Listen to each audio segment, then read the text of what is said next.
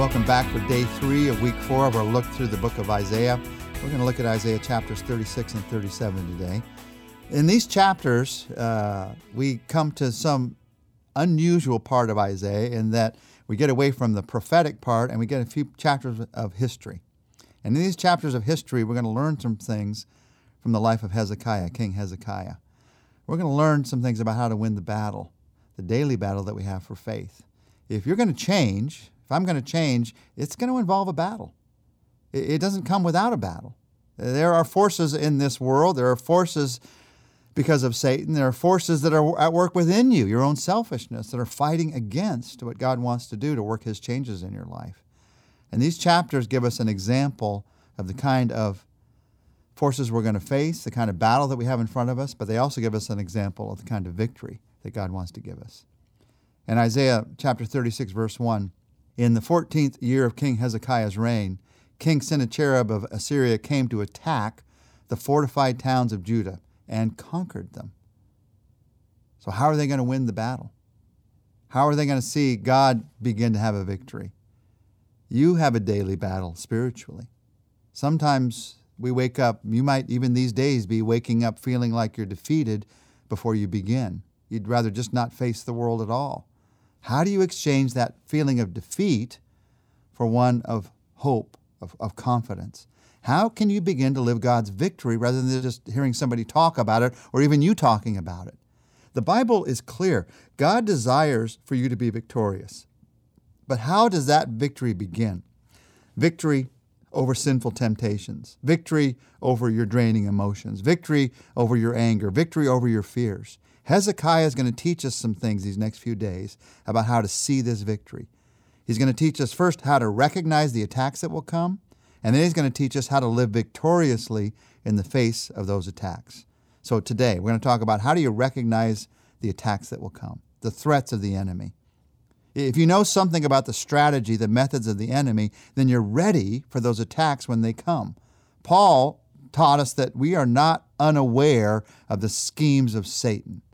The way that the Assyrians attacked Israel, they are pictures of the schemes that Satan runs against you. Because Satan doesn't have any new schemes. He's been running the same ones for thousands of years. So here's the kind of schemes he's going to run against you to try to get you to live in defeat. The first is insecurity. In Isaiah 36, verses 4 and 5, the field commander said to them, Tell Hezekiah, this is what the great king, the king of Assyria, says. On what are you basing this confidence of yours?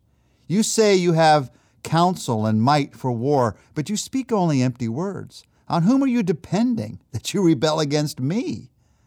What reason, he says, do you have to be confident? He started to chip away at Hezekiah's, at the people's confidence. And Satan, in your spiritual battle, is going to attack your confidence level. He's going to begin to call into question those things that you base your confidence on, that your victory is going to build on.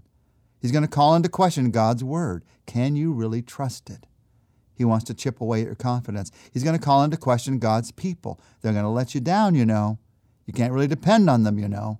Well, there's no person, perfect person you're ever going to meet, but God's people are given into our life to give God's encouragement. This is, this is a way that Satan attacks you. And in doing this, he, he has a, a favorite ploy, a favorite strategy to attack your security. We find it in verses 18 to 20 of Isaiah 36, an, an example of it. Do not let Hezekiah mislead you when he says, The Lord will deliver us. Have the gods of any nation ever delivered their lands from the hand of the king of Assyria? Where are the gods of Hamath and Arpad? Where are the gods of Sepharvaim? They, have they rescued Samaria from my hand? Who of all the gods of these countries have been able to save their lands from me? How then can the Lord deliver Jerusalem from my land? One of Satan's favorite schemes. Have you ever seen it done before? Have you ever seen that kind of prayer answered before? You ever seen God give that kind of victory before? It's never happened before. And if it happened for somebody else before, have you ever seen it happen before? Has God ever answered a prayer like that for you before? Have you ever seen a victory like that before? It's never happened before, he tells you, so it's not going to happen now. Satan wants you to base your confidence on, on positive proof of what God's already done in your life before he's done it. Just thinking about that helps you to realize how silly that is. How could you have proof of faith before he's acted? It doesn't take much thinking to see the danger in this. And if you follow this, you're going to become a person who will never, you'll never try anything because you've never seen any victories. And so you keep yourself from the victories that God wants to work in your life. So he's going to use insecurity in your life. Just realize it's one of Satan's schemes when it comes your way. A second scheme is accusation. In fact, one of the names for Satan in the Bible is the accuser. It's one of his strategies to defeat us. He accuses us regarding our past sins and guilt, and by that, he wants to get us trapped up in them again. One of his favorite and least understood methods of accusation is shown here in this chapter Isaiah 36 7. But you say to me, the spokesman for the king of Assyria says, You say to me, We are depending on the Lord our God. Isn't he the one whose high places and altars Hezekiah removed, saying to Judah and Jerusalem, You must worship before this altar? You make the mistake, he says to these people, of removing the high places. And now you're trying to depend on God? Hezekiah had removed the false places of worship. These high places were places where they worshiped false God. And he says you have to worship before this altar. He's talking about the altar in Jerusalem.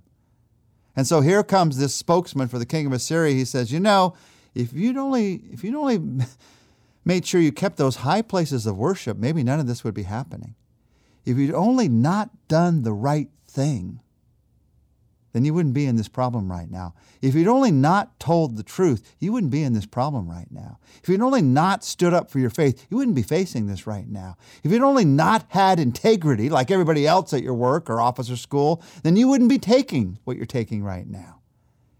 Satan will call you a fool for doing the right thing. He'll accuse you for doing the right thing. He not only accuses you for your guilt and your past sins, he accuses you for your faith. He's the accuser.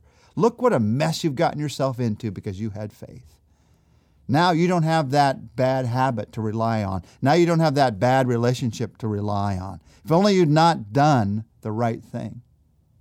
When Satan accuses you in this way, just remember it's one of his schemes. He's just trying to get you caught up in his sinful pattern again. He uses insecurity, he uses accusation, and a third popular strategy that Satan uses is a strategy of ridicule. He tries to ridicule your faith. The enemy used ridicule to try to reduce Hezekiah's resolve, and he, Satan will do the same thing in your life. So in verses 8 to 11, Come now, make a bargain with my master, the king of Assyria. I will give you 2,000 horses if you can put riders on them. How then can you repulse one officer of the least of my master's officials, even though you are depending on Egypt for chariots and horsemen? Furthermore, have I come to attack and destroy this land without the Lord? The Lord Himself told me to march against this country and destroy it. Then Eliakim and Shebna and Joah said to the field commander, Please speak to your servants in Aramaic, since we understand it. Don't speak to us in Hebrew in the hearing of the people on the wall. He's ridiculing them. And at the end, they say, don't speak in the language people everybody understands. But he's doing it on purpose. He wants to bring, bring ridicule upon them all. I'd give you 2,000 horses, he said, but you don't even have the riders to put on them. He's bringing public embarrassment. And Satan's tactics have not changed much. He still ridicules us personally. Who are you to fight against this? He still ridicules us publicly. It's not fun to have other people make fun of you for your faith. But it happens when you have faith. It might happen in a whisper that you hear in the hallway, or it might happen with somebody who doesn't mind publicly saying it to your face. When you face ridicule for your faith, never forget the example of the cross. This was the ultimate place of public ridicule. Jesus being spit upon, uh, words thrown at Jesus of ridicule. And yet God chose to make that place, the place of the cross, a place of forgiveness, a place of salvation. So Satan's going to throw ridicule at you for your faith. Realize it's just one of his schemes. And then a final scheme of Satan is lies. He's the father of lies. And so we heard a lie in, in the verses we just read. God told me to do this. He was just lying. God didn't tell him to do that. And then there's more lies in verses 13 to 17. Then the commander stood up and called out in Hebrew, Hear the words of the great king, the king of Assyria. This is what the king says Do not let Hezekiah deceive you, he cannot deliver you. Do not let Hezekiah persuade you to trust in the Lord when he says, The Lord will surely deliver us. This city will not be given over into the hand of the king of Assyria. Do not listen to Hezekiah. This is what the king of Assyria says Make peace with me and come out to me.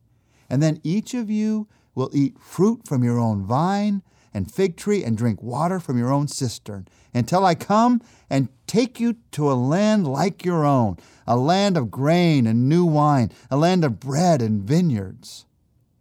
He's tempting these people starving with food.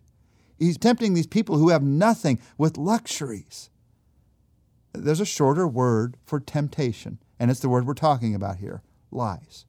Temptations are just appealing lies. Satan finds a lie that appeals to me. He finds a lie that appeals to you, and he tells the lie over and over and over again. Satan will tell you whatever you want to hear.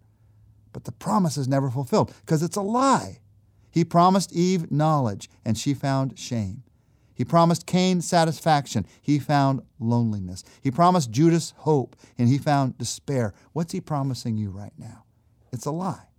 It's a lie. So these schemes of Satan, just realize he's been using the same ones for thousands of years. And when they come my way, when they come your way, realize that God has a way of victory. We're going to look at that together tomorrow. But today, as we end this, I want to pray because we're all in the midst of this battle against Satan. So, Lord, as we pray, we ask you give us a sense of the fact that you are the victor. Yes, we face insecurity. Yes, we face this battle in our lives with the lies of Satan. Yes, we face the battle that comes into our lives because of discouragement. But Lord, you've not left us alone in the battle. But Lord, you will not leave us without an answer in the battle. You want to lead us out into victory. So instead of living with despair, I pray you'd give us hope. Hope that you understand the battle that we're in, and hope that you can give us strength to fight this battle in your name. Help us to do so today, we pray. In Jesus' name, amen.